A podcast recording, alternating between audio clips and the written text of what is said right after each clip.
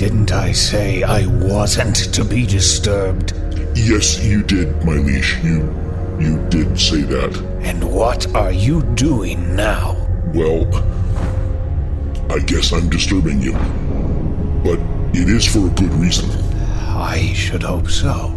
Otherwise, I'll have my chef cook your flesh in bark sauce and serve it alongside some nice roasted potatoes and a bottle of Merlot I've been saving. I think you'll find this of interest. We've caught an intruder. An intruder? In my realm? Yes, my liege. The first time since. Ever. it's the first time ever. Interesting. Very well, your life is spared for now. Bring the intruder before me. At once, my liege. Bring him in. Do you mind? I can walk. Now look at that. You've gone and scuffed up my jacket. Who are you? Hello, Lucifer. Hell of a place you got here. See what I did there? Hell of a place. yes. Quite hilarious. Who are you? Oh, yes, I'm being rude. I am Croatoan. I've heard of you. The one who laid waste to Rome. The very same. So why are you here? To give you the opportunity for revenge against our common adversary. You seek to destroy God. Oh, no. No, no, no. Not God. I mean the one who betrayed you at your moment of victory. The one who defeated me when I sought to invade the mortal realm. Hmm. Hmm. The Pale Man. Yes. I feel the time has come for him to pay for his crimes. Not just against us, but all those who felt defeat by his machinations. Very well, I'm listening.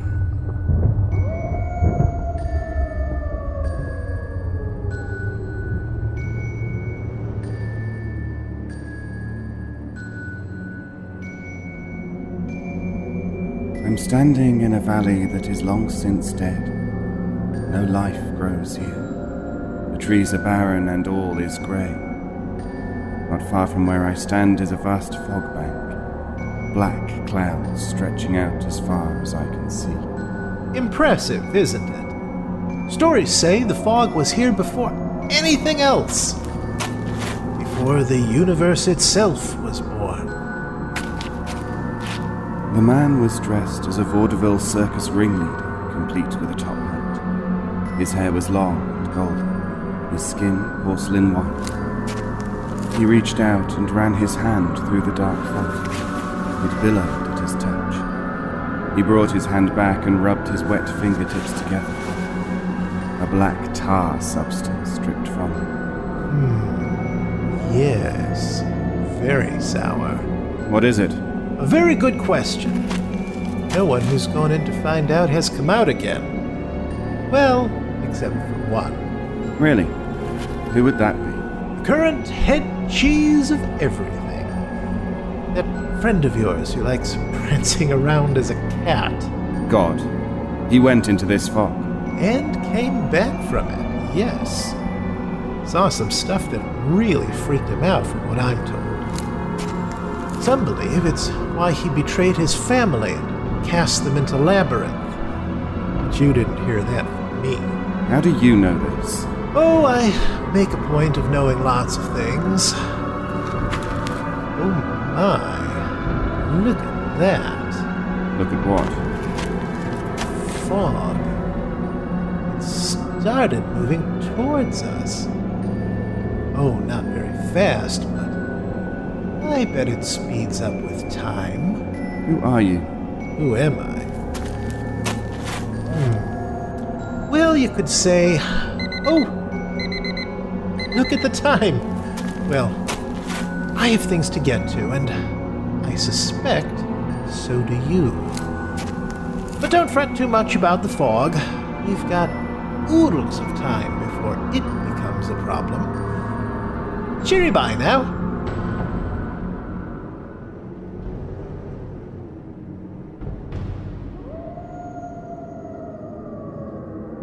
I woke with a start to find myself in bed at home.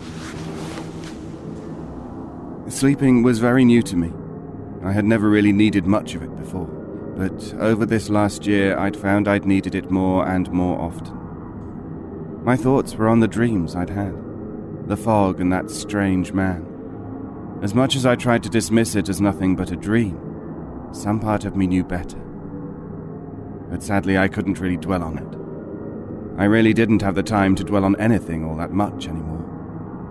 After all, I'm dying. I've known this for the last year. The energies of Vastator are fading away. It's the only force that has been able to sustain my life since I lost the Reality Stone to a younger incarnation of myself. I've started to age. Back in January, I had the appearance of a man in his 30s. Now, my hair has fringes of grey. My face has wizened. I've become an old man in his last days. Time's catching up with me. I don't have a lot of it left. A few weeks if I'm lucky. But death was near now, and I still had things that I must have finished before I'm done.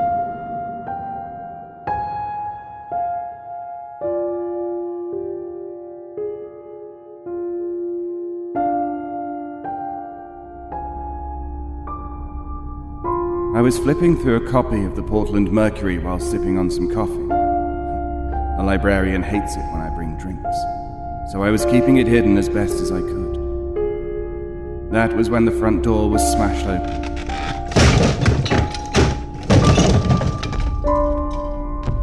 A giant troll dressed in a mail carrier's uniform stormed into the room. He glared about the room looking for someone. My word! Do you have any idea how much that door cost me? It was handcrafted by Dark Elves before the time of Merlin himself, and you just smashed it to splinters! door and way. Delivery to make. Go through door. Go through door? There was a doorknob on it! You just had to turn it, and the door would have opened! Where do you expect me to get a replacement? It's not like the Dark Elves have a factory mass producing those things daily! Don't care. Get out of way or I eat. Fine, but I'm making a complaint to the Troll Mail Division. You haven't heard the last of me, you fur covered mongrel! You Byron? Well, I kind of gave that name up, but as people insist on calling me that, yes, I'm Byron. Package for you. Sign here. I signed my name on the dotted line. My real name, mind you, not Byron. Legal forms from the Troll Mail Service require the use of people's real names. The troll looked at my signature. How you say name? With a great deal of difficulty. The troll shrugged his shoulders, reached into his mail satchel, then pulled free a severed human hand that had a piece of paper clutched in its grasp. He dropped the hand on the table, and without a word turned and left. I did not touch the hand at first, simply studied it. It didn't look as if it had been cut off, but ripped from someone's wrist. Slowly, I pried the hand open and removed the paper. I unfolded it and read what was upon it. Well, this should be interesting.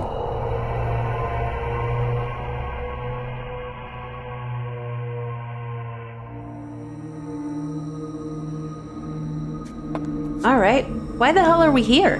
Because of this, I tossed Max the paper that had been delivered to me. What's this, a map? Nothing gets by you, does it? Smartass. Yes, it's a map. See where the big red X has been marked on it? Huh. The Port of Portland, Terminal 2, and someone. Hey, someone also put 12 a.m. on it, and today's date. Indeed. And it's 11:58 now. How did you get this? It got delivered to me with this. Here, catch. Oh my god, it's a hand. Ew. Right again. Boy, nothing's getting by you tonight. Someone sent you a severed hand with a map, Byron. Who the hell does that sort of thing? Maybe the same people who've been sending you those books and scroll. I just don't know. You know, this could be a trap. Probably is. But when someone sends me a mysterious map with a big red X on it wrapped in a severed hand, don't know about you, but I get curious. You're going to get us killed one of these days, you know? Have a little faith, would you? Did I ever tell you about the time I was in London at Christmas and there was a. Ah, it's midnight. That's when things started to get interesting.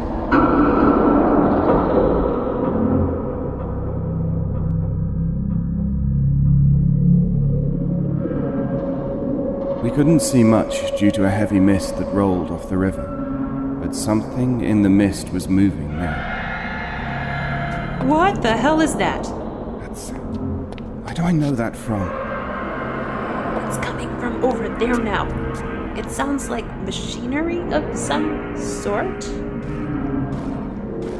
That's when the first of them stepped out of the mist.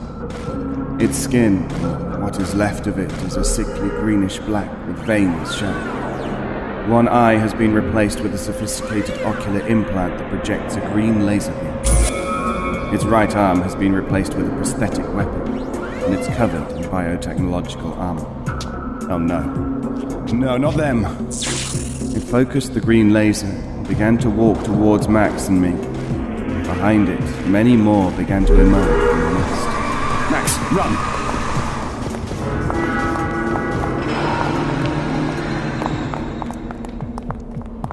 Down here. Byron, what the hell was that? Iron Dead Troopers. Dead troopers? What are those? They were created in the First World War from the bodies of dead soldiers. Back then, they were little more than steam driven zombies covered in suits of armor. The current model is much more sophisticated. But why are they here? No idea. The last time I encountered them, they were under the control of. Me. She stepped out of the mist along with four more Iron Dead.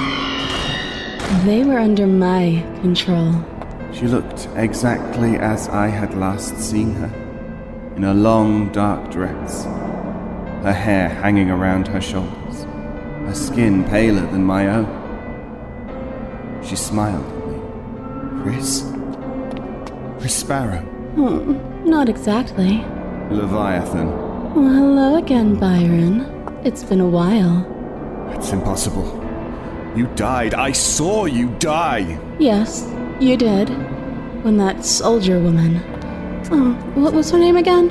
Cade? Something like that.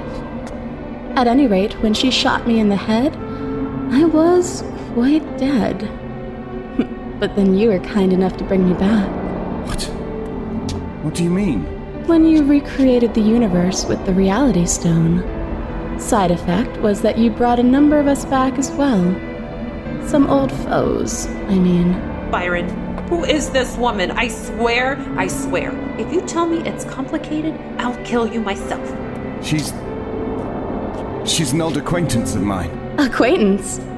Byron, you and Chris Sparrow were so much more than just acquaintances. Did she ever tell you the truth? Did she ever tell you she was in love with you? That's right! She never got the chance because, like most people you meet, you got her killed. Is this you? Are you the one behind all of this? All of what, my dear Byron?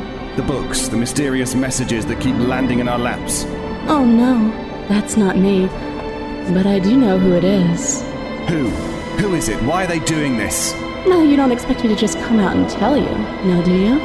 There are rules to this game, after all. But don't worry, you'll find out soon enough. Leviathan nodded to one of the Iron Dead. It raised its weaponized arm and shot me. I fell to the ground. The world was spinning around, and everything went dark.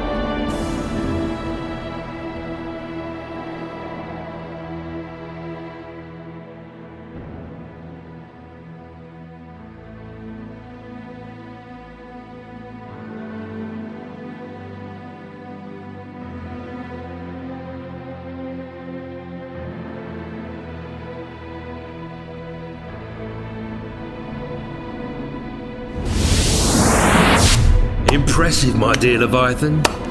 Quite impressive. Is he dead? No, simply stunned as requested. Yes, very good. Well, why don't we just kill him right here and now? Trust me, my friends, the Pale Man shall die soon enough. But not quite yet. And why not, Father? Why not? Byron is a dangerous being. The longer he lives, the more likely he'll become a problem. One we'll all have to deal with. Your daughter is correct. The Pale Man is too great a threat to be allowed to live. I would see him humiliated first, Lord Morningstar. I would see him defeated, broken, his will crushed, his faith shattered, his designs ruined once and for all. He must know that it is I, I mean we, who bested him, that in the end all his schemes will come to naught, and that his world is reduced to ash and soot. That he will fade away into oblivion, knowing that in the end no one will even remember his name, because there will be no one left to remember. Then, and only then, could I ever allow the Pale Man to die.